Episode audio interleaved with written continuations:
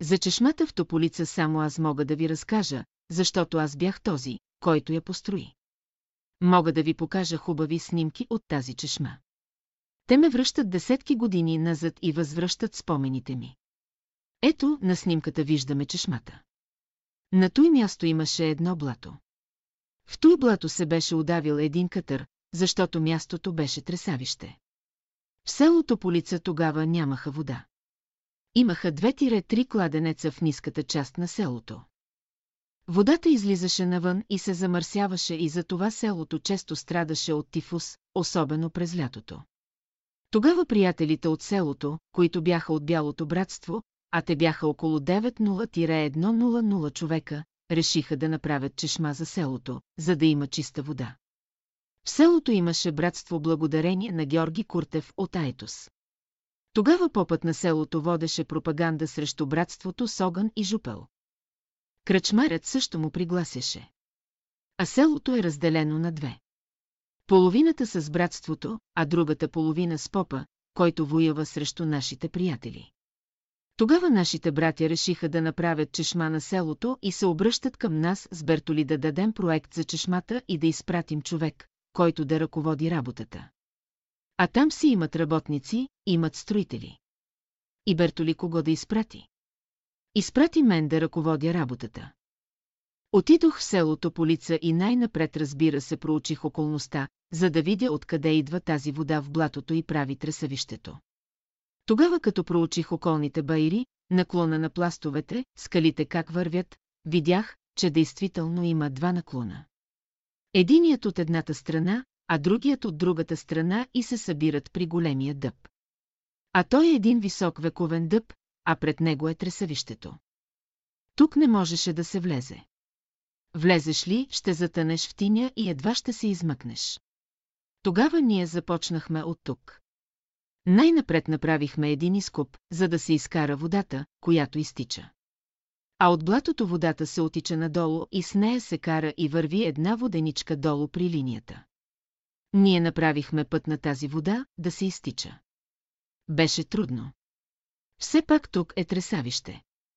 Започнахме под самия дъб да копаем. Да изхвърляме пръста на страна и търсим главата на извора, откъдето извира водата. Копаем, слизаме надолу, но наоколо зидаме с тежки камъни, за да не се свлича пръста. Наоколо намерихме кариери, от които братята караха камъните с волски коли, колкото искаш. Копаем и едновременно зидаме с големи камъни, татинята да не се връща назад. Колкото изкопаем зазидваме с камъни хубаво. Отзад подпрем с глина и с хума. А брат Георги Куртев организираше работната ръка, изпращаше хора на строежа. Аз ръководех тука. Като му кажа, брат Георги, днес ще ми трябват 2-0-2-5 коли за камъни. Идват 50 коли със селени. Такава готовност от приятелите не съм виждал. Макнат тежки камъни и ни ги подават, други ги очукват като ги подготвят за зидария. Ние каптираме, ограждаме с камъни там, откъдето извира водата с тежки камъни. И зад камъните набиваме с глина, да не може външна влага и вода да влиза вътре в извора. Като слизахме надолу с купането, стигнахме до римски каптаж. В римско време е правен каптаж. Той бе правен от тухли, пясък и вар, в който имаше тухли. Значи римски строеж е имало. Значи тук е имало селище. И действително тук на един хълм имаше остатък от римско селище. Така скупане слизахме надолу повече от 2 метра. Дори стигнахме до 3 метра дълбочина и все подпираме си екзит от камъни, да не може тинята да проникне. И намерихме най-сетне самия здрав камък, откъдето извираше водата. Значи стигнахме до двата здрави пласта камъни наредени един към друг, там където се срещат, оттам излиза водата. Имаше една глава от здрав камък. Тук нямаше тиня, нямаше нищо. А наоколо пък пясък останал от римските строежи. Каптирането беше най-тежката работа на чешмата. Работници имаше винаги здрави, силни селени, яки, които работеха с голяма готовност и ентусиазъм. А цялото село гледа се и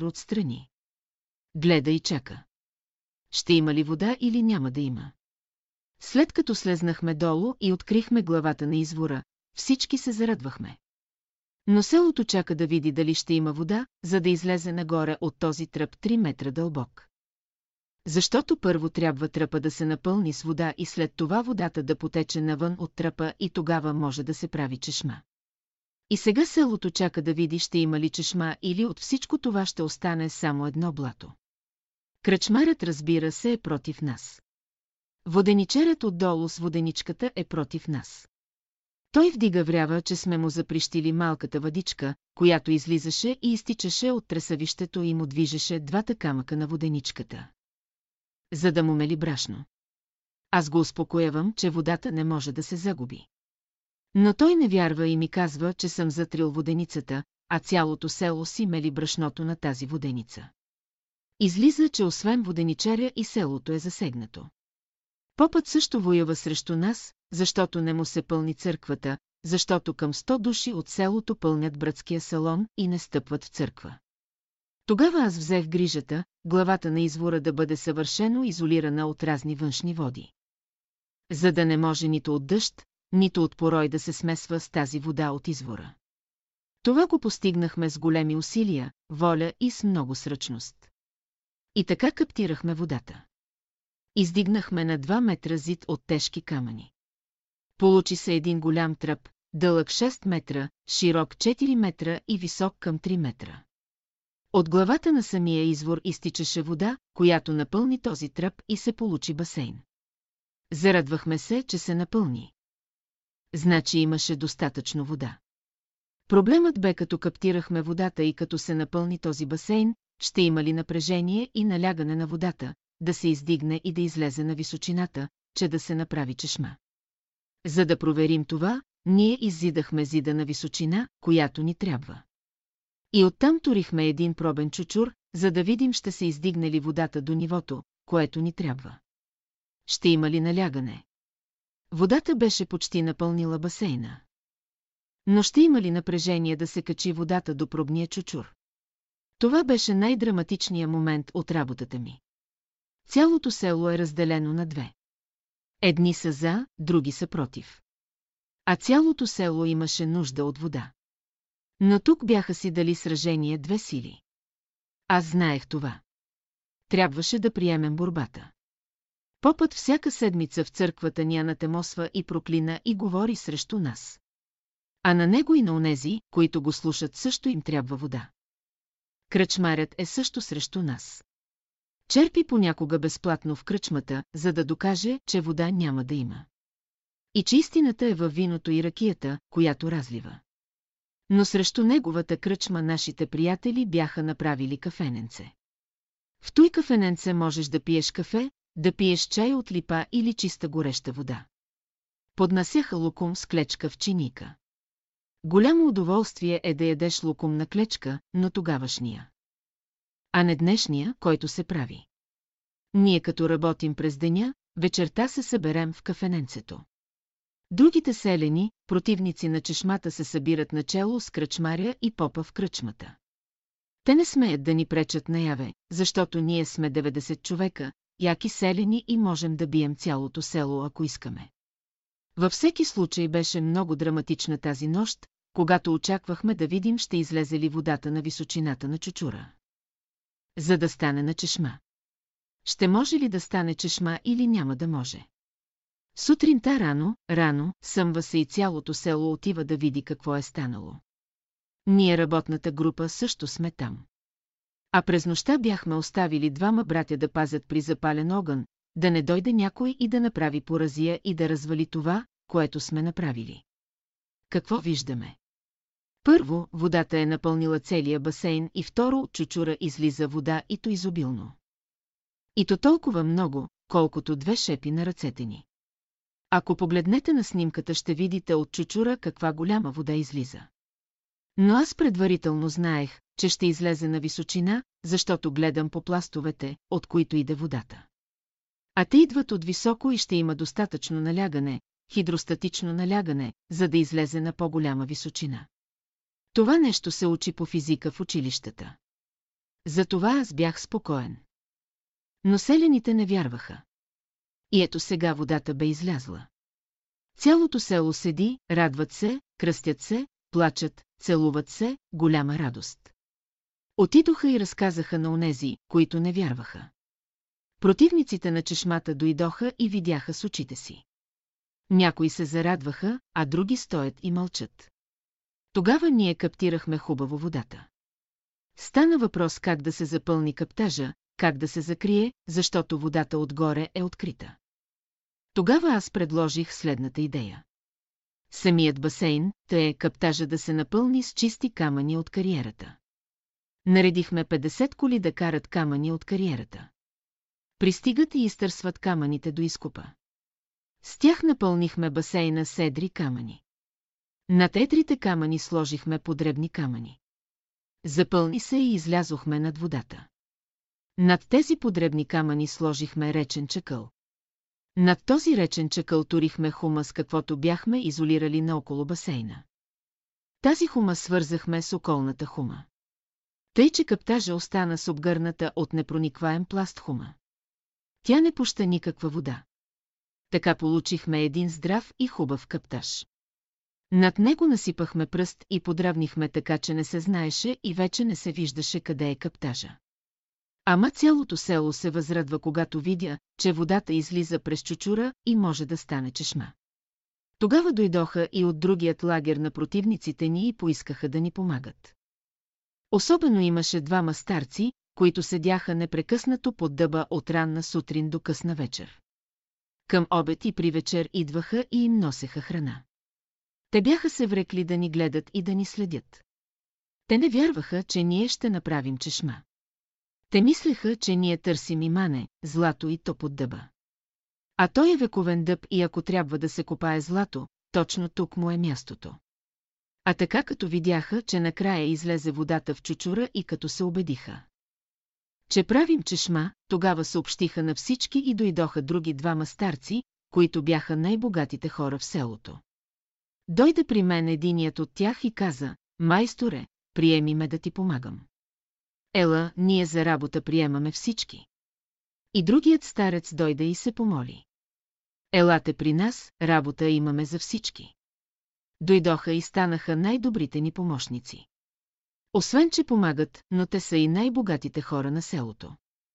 Като започнаха да носят снахите им сутрин кобилици с турби пълни с хляб. Изпекли цяла фурна с хляб и го носят. Те поеха грижата за нашата прехрана тогава, макар че ние си имахме. Защото зад нас стояха 90 души братя и сестри, които ни носеха за ядене. Та като започнаха снахите на богатите старци да носят баници, гозби, то изобилие, което не съм виждал през живота си. И тък му по той време започнаха да зреят лозята, които се намираха от чешмата нататък. Като идват селени с коли. Брали грозде, дойдат, че напълнят с грозде коритата на чешмата, които ние бяхме вече направили. Разделихме чешмата на две, едната да бъде само за хора, да могат да си точат вода и добитък да не влиза. И тук направихме шест корита. Три корита отляво, три корита отдясно, всичко шест и направихме пейки за сядане. Тук направихме централно корито, хубаво закръглено. А на зидарията за чешмата. Направихме едно изгряващо слънце. На стената, която опасва коритата, направихме фигури на зодиака, шест знака на зодиака, едно, две, три, четири, пет, шест знака на зодиака и седмия знак е водолей, който е в средата, където е самата чешма. Отпред направихме от бетон преграда, за да не може добитъкът, коне, волове да влиза навътре и да замърсява водата. А пред тази ограда напред направихме една площадка. И понеже тук беше тресавище. Бе меко, тиня, то набихме големи остри камъни. Донасяха прави продълговати камъни, които ги набивахме в тинята и те навлизаха по един метър надолу като колове. И всичкото това пространство ние го побихме с камъни. Тези камъни се държат здраво. Вече не могат да потъват. Върху тези камъни наредихме плочи, тежки плочи, които носехме от кариерите. Тук, където беше тресавище, кал и се затъваше до шия. Стана един грамаден плочник, на който жените можеха да си белят платната. Тогава жените тъчеха и платната трябваше да се белят по особен начин и то само ако има вода и място за простиране. Затова жените ни бяха много благодарни. Отстрани за животните направихме 6 корита от едната страна и 6 корита от другата страна. Всичко 12 корита за водопой на добитъка. Водата, която извира от извора, излиза от големия чучур. Пада върху кръглото корито и оттам се разпределя вляво и вдясно, като преминава през трите корита вляво и дясно, които се използваха за пране. От тук водата продължава в следващите шест корита вляво и вдясно за животните, където се поеха. Беше есен, идваха селените с колите от гроздобер, пълнят коритата с грозде, напоят си добитъка и продължават. Идват жените с томни, с кобилици и си носят вода. А водата от хубава, похубава и в изобилие. Тази чешма спаси селото, което често боледуваше от тифус. Главен фактор за построяването на тази чешма бе брат Георги Куртев от Айтос, който организираше снабдяването ни с материали, с работна ръка и с продоволствие. А моята заслуга беше, че аз ръководех работата по строежа. А самото село си построи чешмата със собствените си ръце. Тя изигра голяма роля в онези години. Тя бе построена през 1928 година. Освен чешмата за пиене на вода, тя бе пример за братска работа и пример, какво значи вяра и как се реализира тя. Тя бе урок и за противниците на братството. С брат Георги Куртев се познавах още от самото начало, когато дойдох в братството. Той беше ръководител на Айтоското братство. Още от първите събори ние се виждахме всяка година. Станахме приятели. Аз от тях бях като у дома си. Без негова помощ тази чешма нямаше да се построи. А тя служи на селото от 1928 година близо 50 години. След това по-късно в Тополица се откриха много води, минерални и топли. Но първата чешма бе нашата. Приятелите поддържаха чешмата винаги чиста и като дойдеш, видиш как чешмата грее като слънце. Противниците на чешмата замлъкнаха, както попа, така и кръчмаря. А воденичаря дойде да благодари. Защото водата за воденицата му се увеличи стократно. Когато изминаха 10 години, брат Георги Куртев помоли мене и брат Бертоли да дойдем пак в селото Полица и да прегледаме чешмата и ако има нещо повредено или чукнато, да я поправиме. Дойдохме и направихме един ремонт на чешмата. Така че от тогава чешмата работеше и служеше добре на селото цели 50 години. В той време направиха и други чешми и въпросът за водата се разреши. Но ние помогнахме тогава много на селото. А как се набавиха средства за покупката на нашите материали? Един наш брат от селото имаше 60 декара нива. Каза, тази нива я давам тази година за чешмата. Дойдоха братята, 10 души с воловете и сралата я изорават и посяват с увес. Нея година овеса стана висок и напълни голям клас. Пожънват овеса, продават го и от него получават 60 000 лева. Тогава овеса се търсеше много. Защото конете се хранеха само с него. Конете представляваха главната сила, с която се ореше, вършеше, возеше се, с тях се караха колите, с тях се ходеше на война. Имаш ли кон, ти си нещо. Имаш ли коне, ти си истински селянин. Нямаш ли коне, ти си вързан селянин. Получените пари от овеса послужиха за закупуване на материали, било цимент, било желязо, дървен материал във връзка с построяването на чешмата. А това не беше чешмичка, не беше само чешма, а беше нещо повече. Беше голям извор с изтичаща вода, пригоден за наливане на вода за хората, с корита за пране за жените и с корита за водопой на добитъка. Едва ли в България има построена такава чешма. А направените снимки от тогава на чешмата не са само документ, а жива история за братството в Тополица и Файтос. Ето сега към 1980 година се намери един наш кълпазанин. Дори бих казал враг на братството, който уж заради братството реши да поправя чешмата. Искаше да я ремонтира. Свалиха знаците на зодиака, правиха струваха и развалиха чешмата. Няма да казвам името му. Уж щеше да я поправя, уж друг вид да й даде и накрая развалиха това, което ние бяхме направили и което 50 години бе останало неразрушено. Ей, питам сега, кой ще оправи тази работа. Намерете си хора. Вземете снимките, че си ги увеличете и по тях възстановете оригинала на чешмата, която ние направихме през 1928 година. Тя не е само чешма, но тя е и братски паметник от онова време. А каква вяра имаше в тези хора, че тук ще има вода, че ще стане чешма и ще бъде едно добро за цялото село? И това добро бе осъществено от мишците и ръцете на братята от селото Полица. Тя беше от Айтоските села и живееше на улица Опалченска, 66 в дома на Петко Гумнеров, в сутерена, където се намираше и кухнята. Тя се грижеше за бита на учителя. Переше, гладеше дрехите му и беше домашна помощница на Леля Гина Гумнерова. Между другото тя беше плетачка и в свободното време плетеше на плетачна машина вълнени плетива. Тогава се носеха много плетени фланели, поли, чорапи и още много други плетива за облекло. С това си изкарваше прехраната и не беше в тежест на никого. Тя подари една наследствена нива в Айтос и на нейното място бе построена братската градина.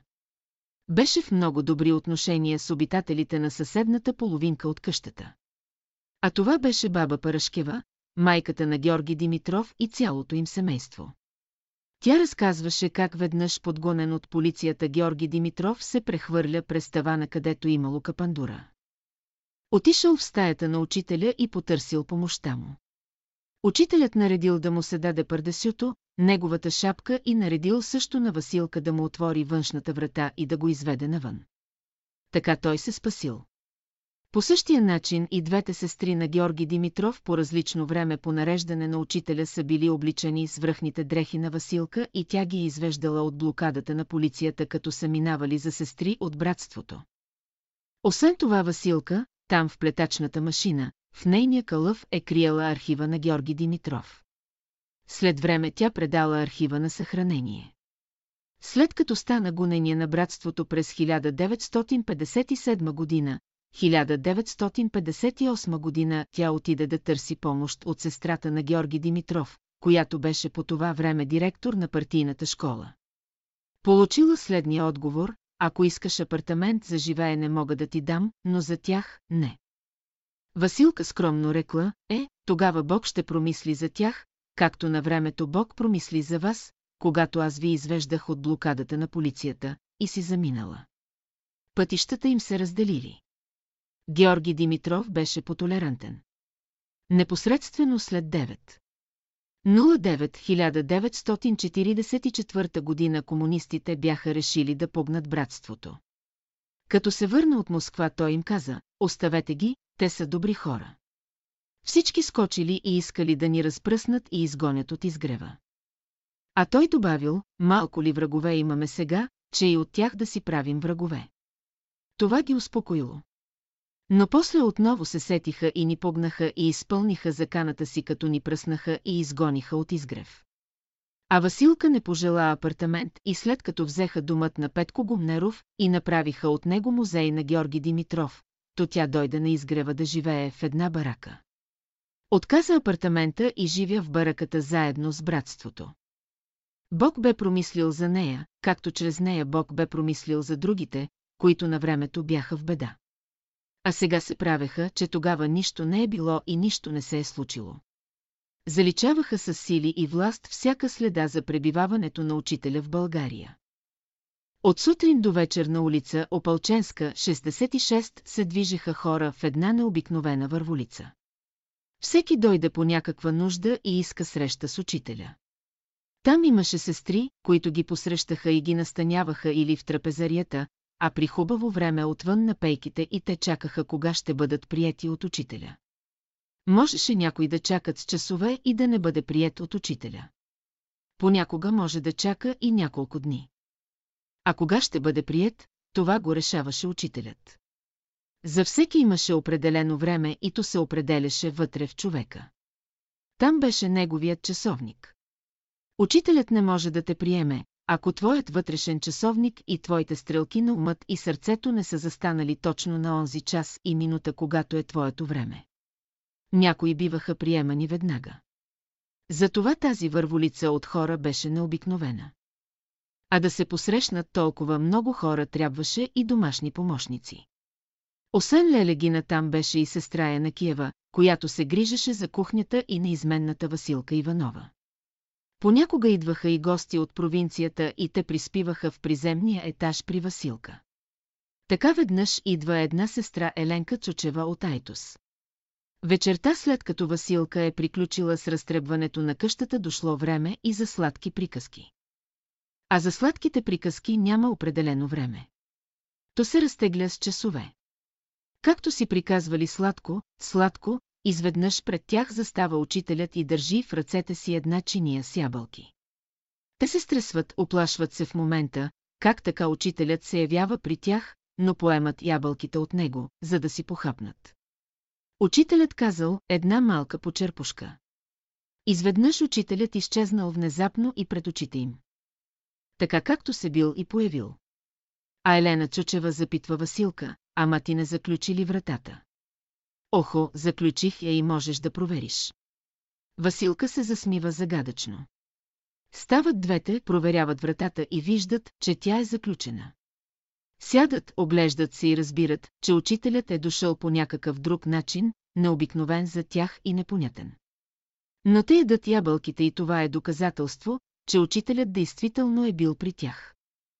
Изяждат по една ябълка и таман решават да изядат още по една и учителят отново се явява пред тях и държи чиния с портокали. Продумва още една почерпушка за сестрите. Той отново изчезва и те веднага стават и отиват да проверят дали е заключена вратата. А тя отново е заключена. Изяждат по един портокал и след малко учителят се явява за трети път пред тях и им поднася чиния смет, с две лъжички да си засладят накрая. Още една почерпушка за вас. После се усмихва и тихичко казва, това, което видяхте сега, то е за вас и няма да го разказвате за сега. Ще го разкажете след години. Минаха години и днес ние го изнасяме за учениците от вътрешната школа, а не за онези, които търсят чудеса под път и над път. Какви ли не хора и личности и представители на тип образци по характер и темперамент имаше на изгрева. Имаше всякакъв чешит хора и екземпляри. Ние тук бяхме представители на цялото човечество. Раси, еволюция, народи, личности, предишни преродени величия и тъна. Имаше всякакви на изгрева, а ние бяхме живата лаборатория на учителя и тук бе събрано цялото човечество в едно. Харесвахме ли се или не помежду си, всички без изключение благоговеехме пред учителя и бяхме за него една задача. Която той разрешаваше да ни търпи. Казваше, щом Бог ви търпи и аз ще ви търпя. Щом Бог такива ми е дал ще ви търпя, защото други няма. Каквито сте, такива сте. В тези думи на учителя се крият най-големите откровения за състава на школата. Той много често по различен начин разказа и тълкува онази притча на Христа, където се казва, че призваните не дойдоха, а трябваше да се извикат от кръстопътищата клусните. Секатите и просеците. Та такъв бе състава на школата. С една дума призваните и изпратените от небето за школата на учителя не дойдоха, те се оплашиха от общественото мнение и останаха в света. Разбира се, те се загубиха, а спечелиха онези, които допълнително слугите на господаря извикаха и доведоха от друмищата на България. А сега един пример достоен за уважение. Имаше двама братя в школата. Единият се казваше Елиезер Коен, беше еврейн, дебел, шишкав и много буен. Другият бе Методи Константинов, също буен, невъздържан, бивш анархист. Двамата се скарват помежду си. Елиезер Коен казва някои неприятни неща на методи, които той е направил. Изобличава го. Тогава той се възмущава, иска да го бие, но не може да го набие, защото онзи е голям, як и буен. Методи не се примирява, отива при учителя и започва да вика и крещи пред лицето на учителя, аз този еврейн Елиезер ще го оправя. Аз ще го унищожа, аз ще го ликвидирам, аз ще го смажа и стрия на прах и ще го пръсна в пространството, за да се загуби в небитието. Учителят го слуша и мълчи. Накрая методи млъква след като се изкрясква изцяло и разпръснал холите си в пространството пред лицето на учителя. Настъпва тишина. Учителят се обръща към него, ти не знаеш ли, че човек ако няма врагове, не може да расте. Затова Христос казва, любете враговете си. Започни това от мен. Методи си тръгва успокоен и с едно ново просветление в ума. Той знае вече каква служба изпълняват враговете на човека. След време той разказва този случай и се смееше. Но това беше след време, а преди това нещата бяха другояче. Тогава врагът пред него трябваше да бъде унищожен и прахът му пръснат в небитието. След срещата с учителя, на следващия ден методи случайно се среща на улицата с Елиезер. Благодари, че казах на учителя всичко, което мислех да правя с теб, иначе ти би бил загубен. Елиезер го пита какво му е казал учителя. Но методи му казва само втората част от изказването на учителя, те любете враговете си. Не пожелал да му каже окултния закон на тази формула. Но дойде време Елиезър да повтори същото и да произнесе същите думи срещу братството и срещу учителя. И накрая се опълчи срещу братството. Отказа се от учителя и от словото му. Не след дълго време той си замина и се загуби в небитието. Остана тази опитност като жива история за окултни знания, които управляват школата на Всемировия учител. Свидетел на целия този случай е бил Боян Боев. Бе го записал и след това ни го прочете за полука и обучение. Прочете го, чак когато приключи тази история с драматичен финал. Методи Константинов идва от средите на анархистите и като младеж влиза в младежкия окултен клас. Беше много активен и все на политика го избиваше. Идваше от такива среди, беше закърмен с идеи, които с сила, с кръв и революции искаха да променят старото общество. Като влезна в братството той разбра, че първо се променя вътрешния живот на човека и после той може да се освободи отвън. Методи непрекъснато сновеше и поддържаше връзки с политическите мъже на България. Това беше в кръвта му. И за това той има много интересни опитности и бе присъствувал в онези моменти, когато трябваше да се разплетат кърмически възли на старото общество, на унази власт, както унези съдбини, които имаха да дойдат, свързани с комунистическата власт след 1945 година. Той живя доста дълго време и с удоволствие разказваше за някои събития и изказвания на учителя. Методи Константинов заминава да учи в странство, Полша, но на издръжка на учителя. Учителят го изпраща до външната врага. Изглежда го строго, издига заканително пръст и му казва «Върви». Но ще знаеш, че аз съм проникнал във всичките ти клетки. До дъното на ада да слезеш, пак ще те измъкна, за да изпълниш на сила волята Божия, която ти е определена. Едни от последните съвети на учителя бяха «Доброто поощрявайте». Злото ограничавайте. Какви сили на злото можеше да държи учителя около себе си и как ги респектираше? В какви образи се явиха те, с какъв такт и умение учителят ги държи в покорство? Често пъти на силите на злото противодействаше привидно един малък представител на доброто, но именно в него бе турил силите. Зад него стоеше цялото небе.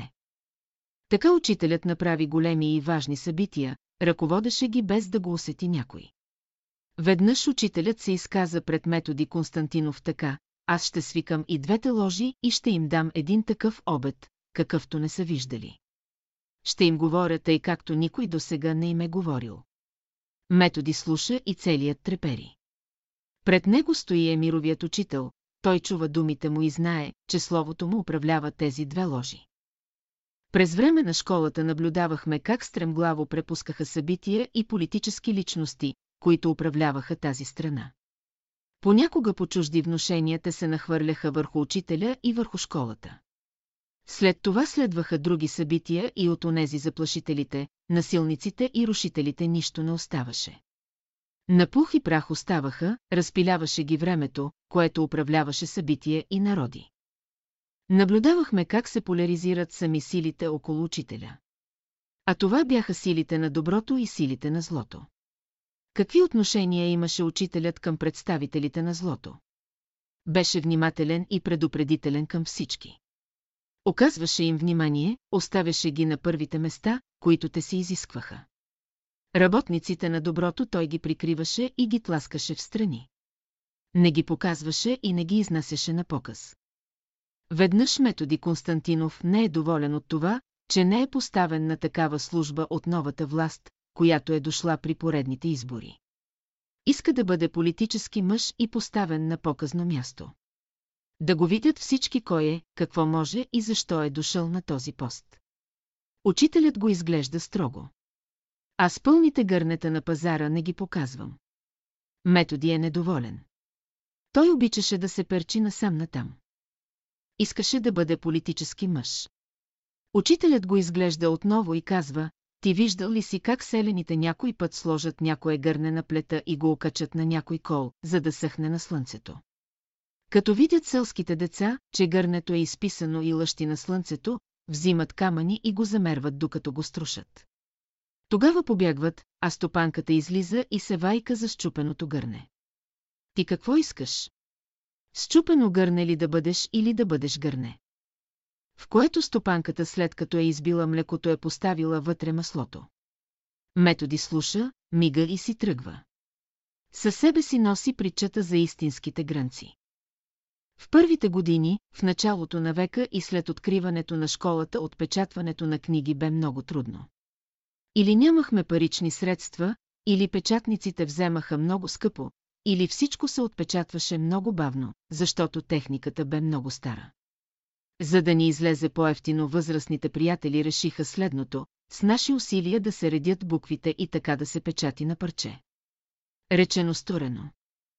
Ами кой ще бъде този, който ще набира буквите? Намери се такъв. Това бе Влад Пашов.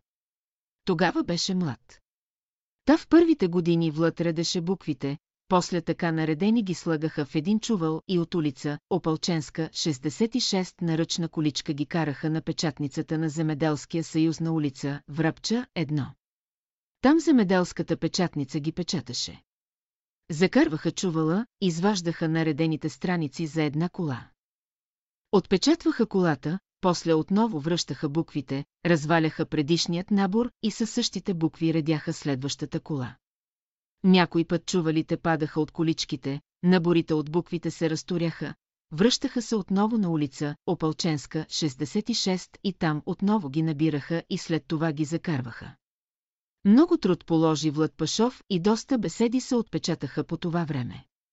Така работеха с много трудности. Та днес 60 години след това като видя напечатано едно тумче беседи се разнежвам от умиление за онова време, когато на ръце бутаха количките по Софийския кълдъръм и топуркаха с колелата, за да може да се отпечати беседа от словото на учителя. Затова за всяко отпечатано томче е заплатено с висока цена. А това е цената на един човешки живот. Брати и сестри, Влад Пашов, нашият обичен брат си замина на 5 февруари 1974 година. На 6 февруари се извърши неговото погребение.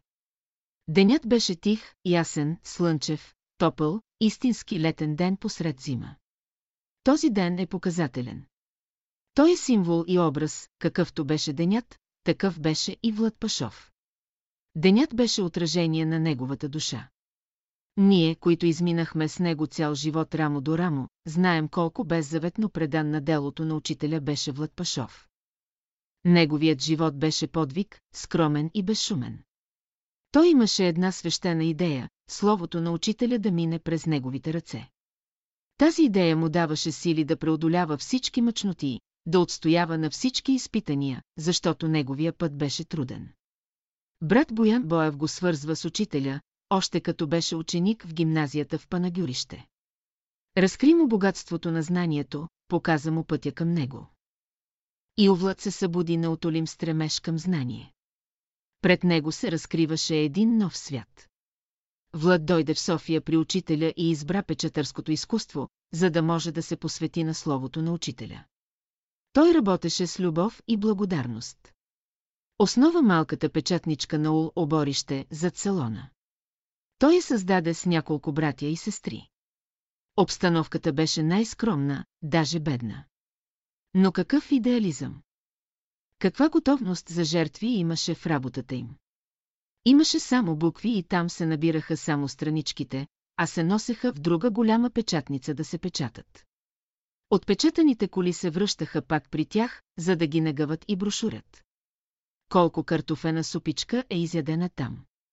Влад беше добър, уравновесен, спокоен. Той имаше дарът на вярата, кротостта и смирението. Около него витаеше големият мир. На него беше посветил живота си, него изучаваше. Когато се създаде малката братска печатница на изгрева, пак Влад беше в центъра на работата. Той създаде малката група брати и сестри, които изнесоха работата по печатането на беседите. Това беше подвиг, който ще остане в летописите на братството за вечни времена. Влад обичаше природата. Той беше нейн благодарен почитател. Тя го привличаше с невидимите нишки на любовта, високите планински върхове. Изгревите на слънцето, великите гори, достойните скали, потоците, изворите, цветята и тревите, това беше негов свят. Това беше онази свята обстановка, в която той разговаряше с Бога. Но над всичко Влад обичаше звездното небе. Душата му беше отворена за живото знание, което идеше от всемира. За това знание Влад имаше неотолима жажда. С благодарност приемаше той всяко късче хлебец. Което враните му носеха, както е описано в писанието. Който познава Влад отблизо, не може да не знае неговата добра и кротка усмивка, неговата готовност да помогне и услужи. Дълго време приятелите ще си спомнят простичката картофена супичка на Витоша и Рила. Така Влад влезе в живота на всички. Всъщност той принадлежеше на всички ни, те той принадлежеше на големия всемирен живот. Който е живот вечен. Винаги, когато отворите томче беседи от учителя, ще знаете, че тук има частица от Влад Пашов. Влад раздаде себе си, както подобава на ученика. Сега Влад ще си почине заслужено, след толкова труд и борби. И Христос казва на учениците си, след като ги беше изпратил на работа, сега идете на осамотено място, да си починете. Защото след това предстои нова работа. А Влад беше истински ученик на учителя, верен и истинен. Сега ние знаем, че Влад пак ще бъде с нас. Той намери пътя до нашето сърце. Той има златното ключе, което отваря всички врати. Ако вникнете във вашите мисли и чувства и ги анализирате, вие ще срещнете там и Влад. Защото има един малък, личен живот, а има и един голям живот, където всички сме заедно. В него винаги ще се срещаме и работим, в него няма раздяла. Това е живот вечен. Горе за Влад има радост. Ще го посрещнат учителят и приятелите с песни. В каква хубава среда ще бъде Влад. А ние тук имаме скръп, но казва Бог, с вас ще бъда, когато сте в скръп. А по-нататък казва, скръпта ви ще се превърне в радост. Сега нека всички кажем, мир и светлина на душата на брат Влад Пашов. Споменавайте го в молитвите си. Брат Борис. Първите кълнове на братствата в провинцията израснаха след отварянето на школата.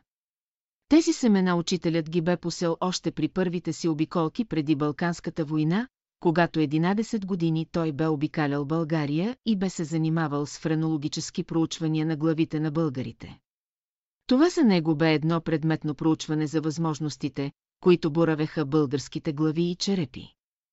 Доколко бяха развити мозъчните им центрове.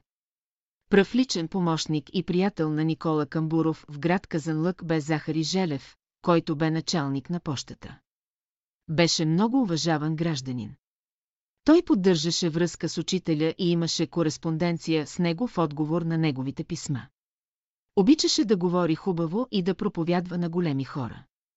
Беше хубав, красив, интелигентен човек и голям проповедник. Във вътрешния му джоб на сакото имаше един вързоп с писма и пропаганден материал за всичко. Другият му джоб беше пълен също. И така Захари беше въоръжен с материали и спореше с окултисти, теософи и комунисти. Деятелен човек бе в думи и дела. огън, огън бе. Извиква го митрополит Стефан в София за разговор и Захари започва да му проповядва за братството. Но митрополитът е хитър. Слушай му казва, можеш ли да ми напишеш някоя от вашите молитви? Той с удоволствие се съгласява. Защото смята, че вече е убедил митрополита и утре ще стане бял брат, а това е вече голям успех на Захари пред Бога и человеците и това ще му се вмени в правда. Сяда и му написва добрата молитва. После си заминава с влака от София и доволен и щастлив пристига в Казанлък. Като пристига в къщи започва да го боли цялата дясна ръка. Болката е непоносима и Захари хем ухка, хем вика от болка. На следващия ден ходи по лекари, но без полза. Болката се усилва все повече и повече през деня и през нощта. Не може нито да стои, нито да седи, нито да спи, нито му се живее вече. Накрая решава и заминава за София и отива на улица Опълченска при учителя. Разправя за пътилата си. Учителят го изслушва внимателно. Захари очаква от него да изрече една дума и с тази дума да го излекува моментално. Но учителят не казва тази дума, а го запитва строго, ти с тази ли ръка написа молитвата на владиката. Захари се вцепенява от ужас. Учителят му повтаря въпроса. Той отвръща с тази учителю. Пада на колене и иска прошка. Ти даде добрата молитва на владиката, която молитва е за идното човечество, а той я даде на враговете ни. Захари е коленичил и свел глава надолу и плаче с глас. Не му е до болката. А за това, че е предал молитвата на враговете на братството, които я изкористяват за хули и подигравки срещу него. Учителят го повдига, е, сега можеш да станеш. А болката, и тя ще замине. Захари целува ръка, благодари и си тръгва. С никого не разговаря. Срам го е, пристига в Казанлък, отива от дома си и през нощта болката минава. На следващия ден Захари е здрав и читав, но вече има обица на ухото си. Има опитност, вече знае закона и след това разказваше всичко, което му се случи, за да бъде полука на следващото поколение. Учителят е говорил много неща за молитвата. Молитвите от него са за учениците на Бялото братство. Имаше години и месеци, когато много настървено се говореше срещу учителя от обществените среди подстрекавани и раздухвани от вестниците. А това се направляваше от църковните среди, попове и владици. Особено бурно се развихриха борбите в град Велико Търново, където бяха съборите на Бялото братство. Владиците атакуваха учителя с всички средства. Но винаги се случваше нещо, като в последния момент се разбиваше на пух и прах последната решителна атака срещу учителя. Тогава решават да постъпят по цивилизован начин. Търновският владика Ефтими излиза да държи сказка в кино «Освобождение» срещу учителя. Салонът този ден е откупен, сказката е разгласена е между гражданството, входът е свободен, ораторът начетен, има сан на владика и всичко е готово. Идва денят, салонът е препълнен от граждани и владиката Ефтими е на трибуната и държи своята реч като разбива на пух и прах учението на Петър Дънов с неопровержими доказателства. И както бил разпален в умълчаната аудитория, се обръща към нея и пита, има ли някой тук нещо да каже в допълнение на това, което аз сега казах. И погледнал победоносно залата. Защото с този въпрос той счита, че вече окончателно е сразил Петър Дънов. Тогава в салона се вдига една ръка, излиза един човек скромно облечен, качва се на сцената, доближава се до владиката, полуобърнат към публиката и с висок глас. Че да го чуят онези от последните редици извикал, аз имам нещо да кажа. Замълчава за миг и извиква силно и го посочва с пръст, ти лъжеш. Изведнъж цялата зала онемява, после зашумява и започва да се смее. Владиката отначало се стресва, после започва да ръкомаха с ръце, да вика и крещи без да се разбере какво произнася устата му. А от нея излизат пръски и пяна. Накрая успял да изкрещи само едно разбираемо изречение – ти си дановист. Публиката вече се смее на жестикулацията на владиката и на неразбираемите викове и клясъци. Целият ефект от речта на владиката изчезва. Слушателите напускат салона развеселени. Всички имат чувството, че са били на комедиен филм. Тогава филмите, които се прожектираха, бяха неми филми. И това, което гледахме на екрана беше движения, жестикулации, ръкомахания и смехът идваше от неприличните и неочаквани развръзки на движещите се фигури.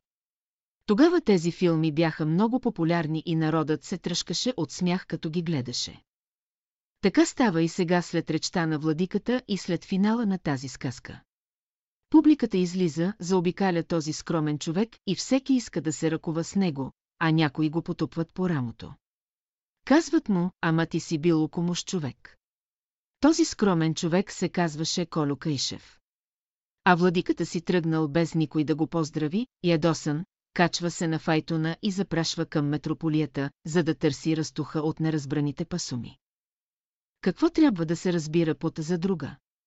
Трябва ли да работиме за другите? Трябва ли да работим и за враговете си?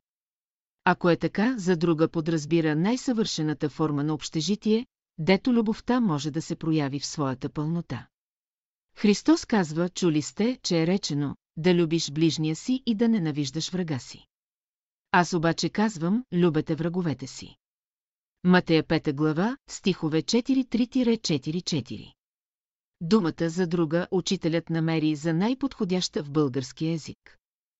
На първия младежки събор още учителят каза, че има план с най-големите му подробности за поставяне начало на съвместен братски живот в името на любовта. И след това тихичко добави, посочете ми двама души, между който има любов, и аз ще ви дам този план на готово. В противен случай вие може да се доберете до този план само след като извървите пътя, по който съм минал и аз, за да го начертая. Можем ли да се трудим и работим заедно с враговете си за тяхно и наше благо? Не. За да не губиш времето си и да вземеш активно участие в колективния живот, за своето повдигане и за повдигането на другите, ти можеш да сториш това само с братята и с сестрите си, самишленици на тази идея. По този начин работи и Яков на Войчо си лива на цели 14 години, за да вземе Рахила, дъщерята на Ливана. Трябва ли да се трудим за тия, които искат да ни държат в робство? Ако е право човек да работи за своите притеснители, за тия, които го държат в робство, Бог не би изпратил Емойсея да освободи израилския народ от робството, в което се намираше и щеше да ги остави и до днес да правят кирпичи на фараона. Днес ние виждаме какво направи учителят с нас. Не внесе ли между нас онзи елемент, който примирява и най-големите противници помежду им? Не внесе ли той и между уния? Които не могат да се търпят любовта, като основа на техния живот. Ако човек днес не е готов да залюби врага си, това още не значи, че той не трябва да прави усилия в това направление. Така и от всички нас се изисква труд, работа и постоянство, да проявим широко инициатива, да видим какво сме разбрали от учението на учителя и какво можем да приложим от него. Драги брати и сестри, кажете ми какво бихме направили, ако не се съберем няколко души на едно място да работим безкористно. С пълно себеотричане и себепожертвуване за това велико учение. Ако не насочим силите си в това направление, нашето време е загубено. Все едно, че ние правим дупка във водата. Ако ние не изпълним нашата задача както трябва, справо идващото поколение ще ни осъди и то ще се заеме с осъществяването на тази велика идея. С пълно право те ще се ползват от плодовете на нашата нива, защото те ще я изорат. Посеят и оженат. Ако за другата не е училище и за малолетни, за млади и за стари, дето се изявява любовта, дето царува мъдростта, дето се чува гласа на истината, дето се раздава правдата, дето се работи с добродетелта, за да се добие свобода и красота в живота, какъв е смисълът на живота и кратко тогава? Какъв смисъл има една за друга без приложението на тия добродетели? Ако животът на за другата не може да насочи погледа ни към Слънцето. Към небето и звездите, към всички планети и Слънца, защо ни е тази за друга? Ако за другата не може да ни даде условия да познаем себе си, да познаем ближния си и да придобием вечния живот, живота на безсмъртието, за предпочитане е тогава манастирската килия, казармата, даже и затворническата килия, защото за човека с висок идеал ядът става рай, и смъртта възкресение и робството свобода. Поставили се за другата на трите велики принципа в живота – любовта, мъдростта и истината, тя има живот, има успех, има и бъдеще. Ти, който мечтаеш за за друга, готви се за пролета, за слънцето на живота, за участието ти в Емировата симфония. За тази цел започни още днес и то от най-малкото. Нека още днес, а не утре да помогнем за другата кой с каквото може. Верният в малкото е верен и в многото е казал Христос. Никола Кайшев Скочериново Дупнишко Бяхме в село Арбанаси, Търново една група млади хора. Останахме без пари и без храна. Колю беше там и реши да ни нагости, като обяви, че ще ни направи сърми с ориз. Откъсна листа от лозите в двора, едни големи листа, после започва да завива с тях приготвения ориз и станаха сърми колкото им рук. Сложи ги в бакарен съд и почна да ги вари. Но понеже бяха големите, почнаха да поемат течност и станаха колкото два юмрука всяка една от сърмите. Тогава ги прехвърли в още три бакарени котли и започна да ги вари последователно. Ние го наблюдаваме и се облизваме, а той най-тържествено заявява, че тук вече се проявява Божието благословение и че от един стават три котли сърми. Всички се усмихваме, пълни с слюнка в устата, защото бяхме много гладни. Накрая беше готов първият котел, започнахме да ядем. Той беше забравил да сложи сол. Нищо страшно, посолихме ги и накрая 3-4 дни ядохме от сърмите му. Бяхме много гладни и много млади. После се шегувахме след време, че сърмите на Колю са умножили три пъти благодарение на окултното му знание. Значи е окултист три пъти и половина, щом от един котел сърми прави три котли и половина. Колю беше решил да направи пост от 20 дни. Реши и го направи. Обикновено учителят не разрешаваше всеки да пости кой когато му се поиска. Имаше правила за това. Има месеци, когато се пости, а това е началото на месец февруари обикновено при разсипна луна и най-много 14 дни. Обикновено постът продължаваше 10 дни. Имаше ръководител на поста, а това бе учителят. Но Колю си направи поста без да пита учителя. На две едно, ден той с големи усилия отива при учителя и му обяснява всичко. Очаква похвала от него. Но учителят нищо не казва, а само откъсва едно зърно на поставения грост пред него грост пред него в една чиния, взима нощчето и зърното го разрязва на две и му дава половин зърно, като му казва, че днес трябва само него да смучи. Дава му съвет как бавно трябва да отпуства, за да не се увреди и му посочва колко течност трябва да пие на ден. Колюк има с глава в знак, че е разбрал и че ще изпълни всичко. Той излиза и решава да отиде на баня, за да се изкъпе.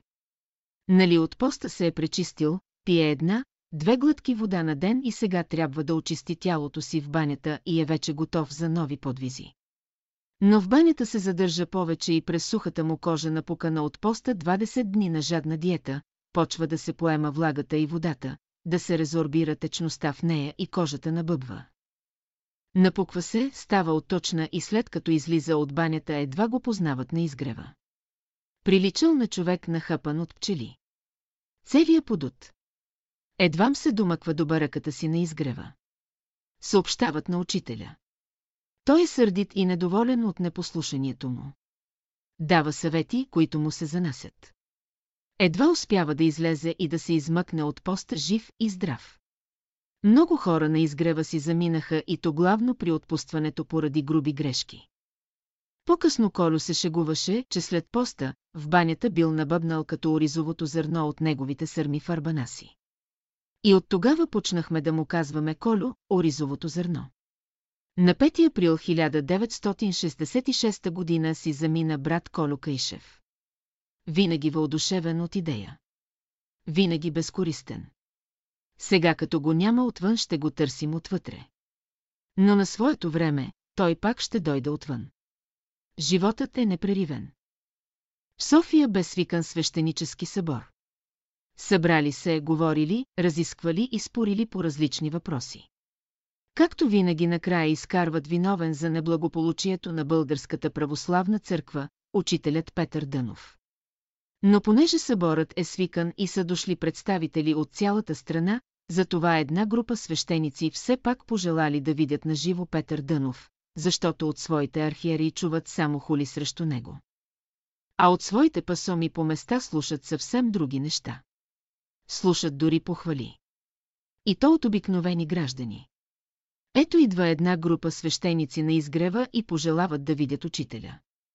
Ние ги оглеждаме, а те с черните си раса приличат на черни врани кацнали между ето бели гълъби. Няма как, занесохме желанието на свещениците до учителя. Нека влезнат в салона, казва учителят. Влизат свещениците. Разглеждат салона, картините закачени по стените. А обстановката е скромна, простичка, прозорци големи и светлина обилна. Насядат на столове пред катедрата и чакат. След малко идва учителят, както винаги официално облечен с Библия под ръка. Сяда на катедрата, отваря на произволен лист от Библията, прочита им един стих и започва да говори по него. И така се пада случайно, именно този стих.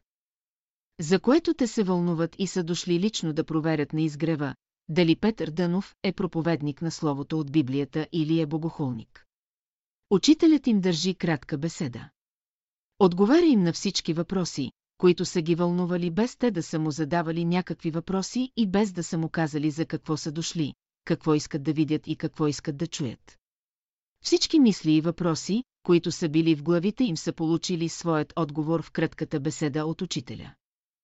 Учителят свършва беседата, всички стават и те свещениците изказват своето задоволствие, че са получили отговор за онова, за което са дошли. Предоволните напускат изгрева. В момента там присъства и един брат, който записва словото на учителя. На раздела с него, учителят му казва, те очакваха да видят голям, пълен човек с благоутробие като владика. Но те не знаят, че истината взема най-скромната форма. Пред нея и боговете се прекланят. Братът, който записа разговора, бе Боян Боев. Вяра жива. До сега нищо не сте искали в мое име. Искайте и ще получите, за да бъде радостта ви пълна. Евангелие от Йоанна, глава 16, стих 24.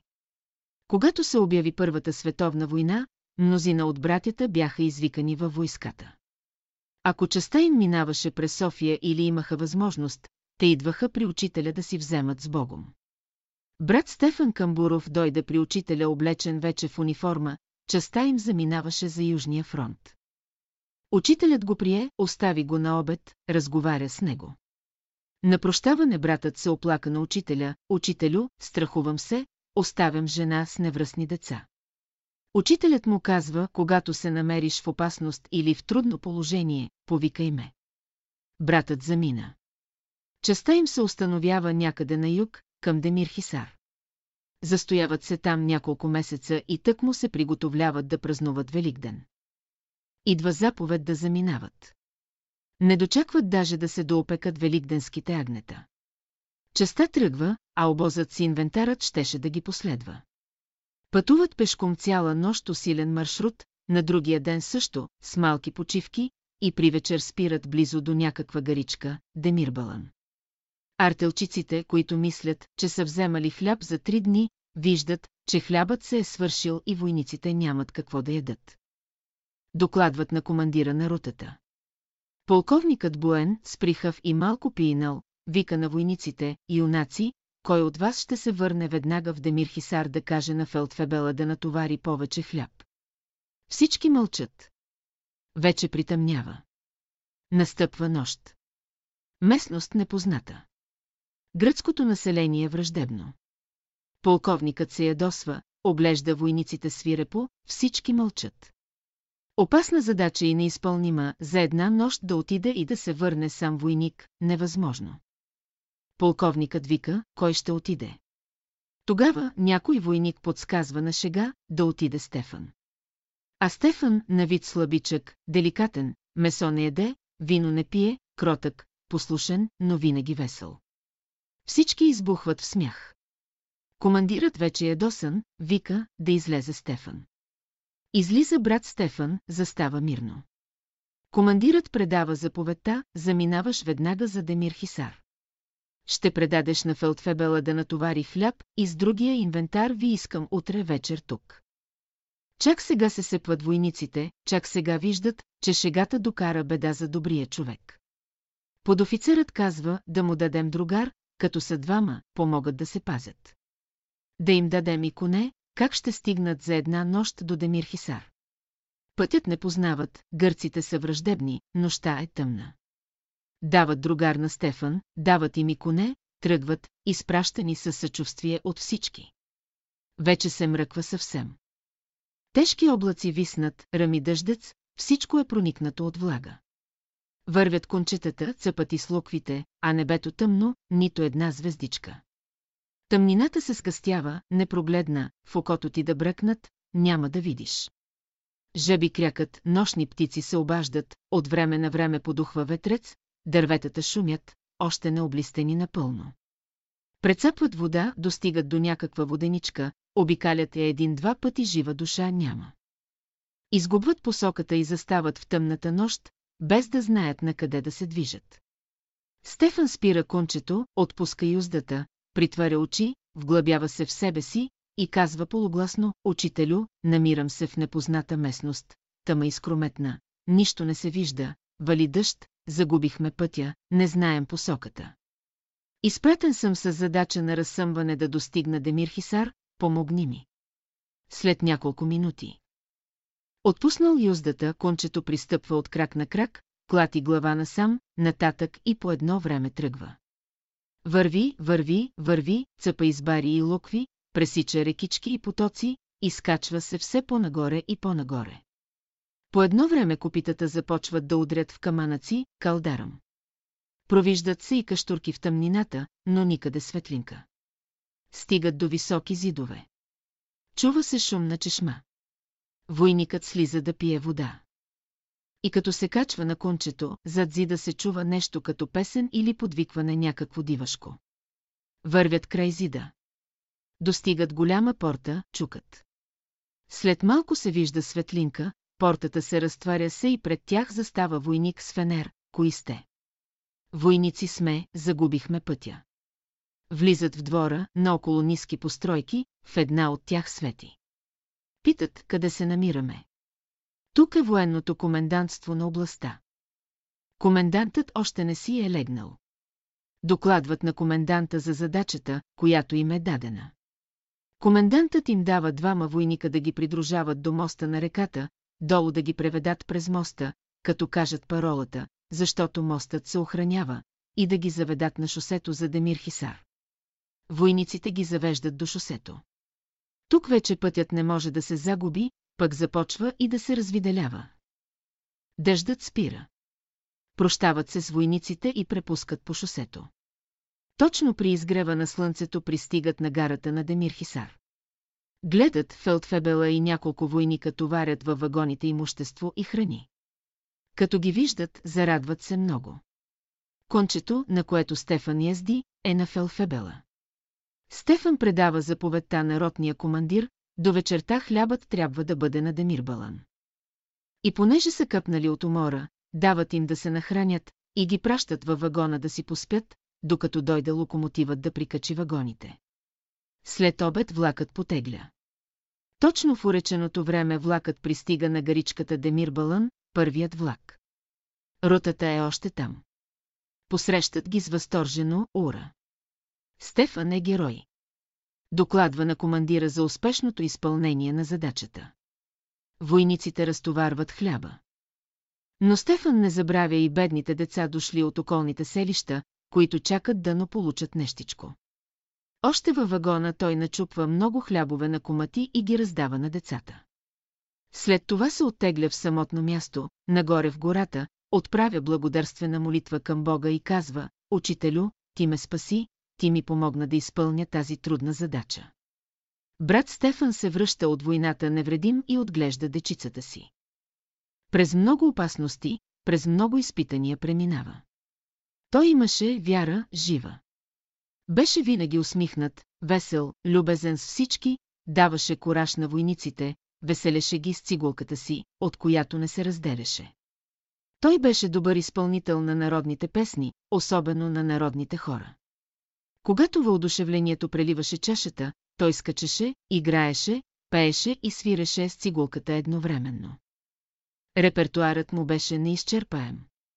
На вид слабичък, деликатен, тих, никой не знаеше, откъде черпеше той тази сила и това веселие на душата си, което беше за всички като животворен извор.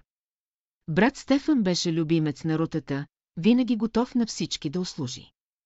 Там той доби уверение, че един велик свят ни обгръща и пази и че всякога е готов да ни помогне. Той имаше вяра жива. Този брат бе Стефан Камбуров. Баща на Петър и Марин Камбурови.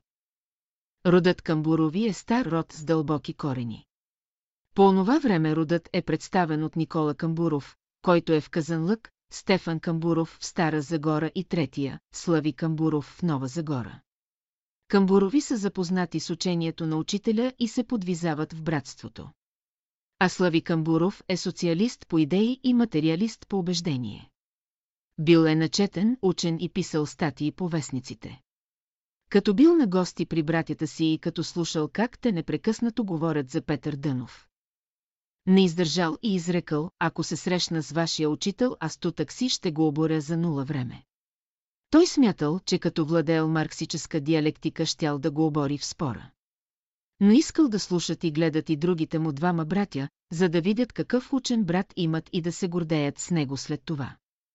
Минало време учителят пристигнал в стотинки, за гора, където живееше Стефан Камбуров и Слави Камбуров получава телеграма в Нова Загора. Че учителят е пристигнал на гости при другите двама братя. Учителят го приема насаме в една от стаите на дома, където е отседнал на разговор.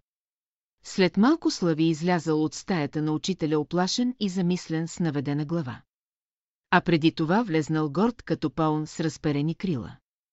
Дори носил няколко книги, с които да обори своят опонент. След това братството излезнало извън града на екскурсия. Поканили и Слави. Слави все вървял мълчалив и с наведена глава. Накрая братята го спират и го питат, Слави, какво стана с тебе? Нито се виждаш, нито се чуваш, все едно, че си потънал в земята. А обикновено, когато се съберат Слави е голям оратор и от него човек не може да вземе думата. А сега мълчи и върви с наведена глава. Вдига глава, отваря уста и изрича следното, аз мислех, че господин Дънов е един обикновен учен човек. А той такива неща ми показа от света на четвъртото измерение, че по едно време не знаех къде се намирам, дали съм на небето или съм на земята.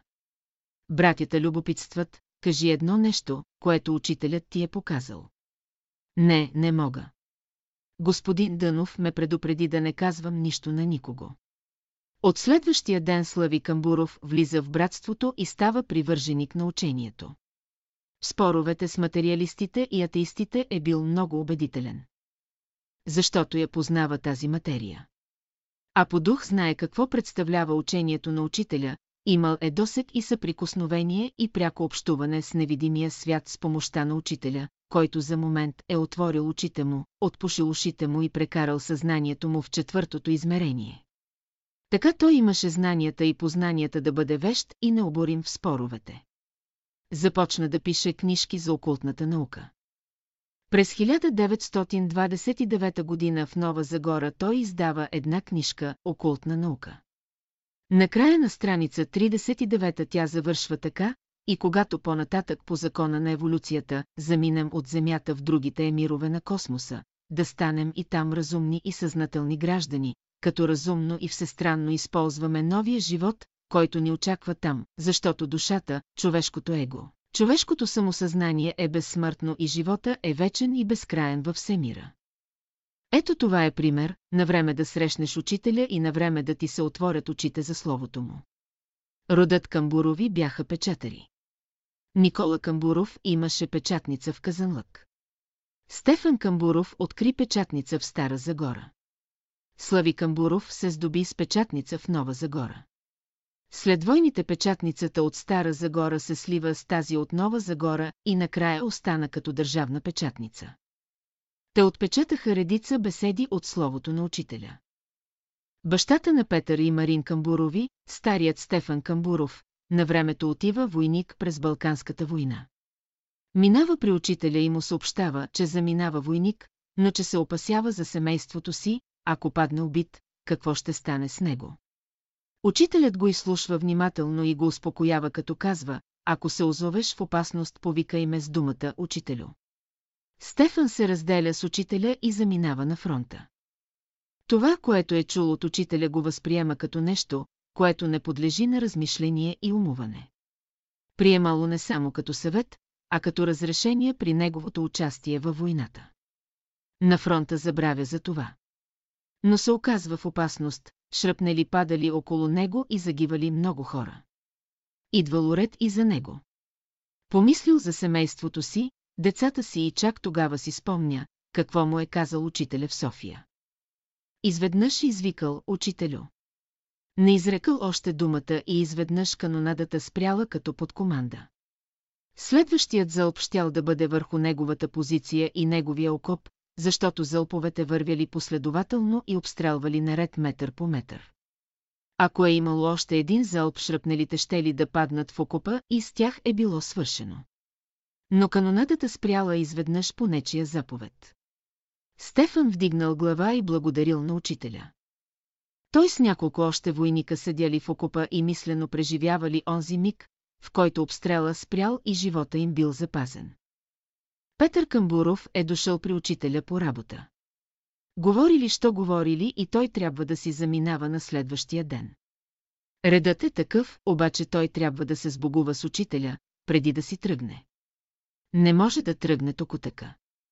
Но в този момент с него говори Елена Иларионова от Търново. А тя винаги има цял ферман с въпроси, които си е записала, а той отговаря. Елена не бърза, учителят също не бърза. А Петър трябва да гони влака, който не чака.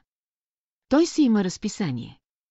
За влака е важно разписанието, а не е важно дали Петър ще се вози с него.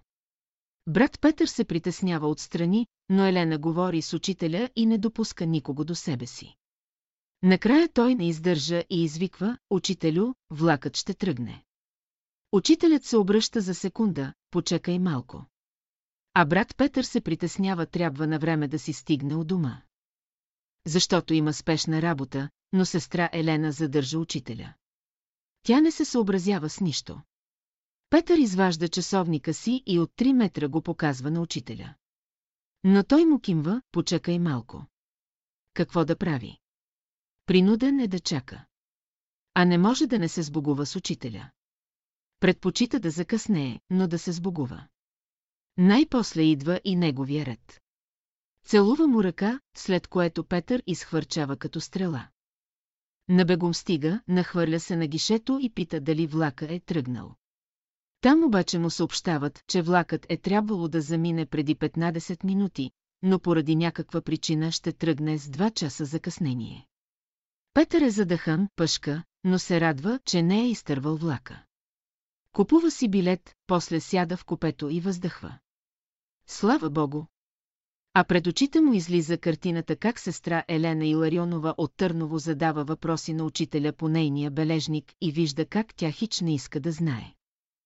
Че наш Петър бърза за влака. Тя не иска да знае, но има друг, който знае и който не иска Петър да закъсне за влака. Ето защо сега Петър седи в купето и му се привижда тази картина и слави Бога за оказаното му внимание към него, към един от малките човеци по земята българска. Родът Камбурови е стар род и многоброен. Никола Камбуров бе ръководител на братството в Казанлък. Той бе печатър по професия и напечати някои от беседите на учителя.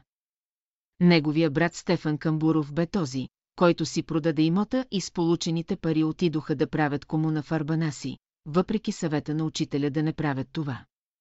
Опитът бе направен и накрая останаха без имот, без препитание, без къща и с много борчове, които трябваше да изплащат в следващите 5-20 години.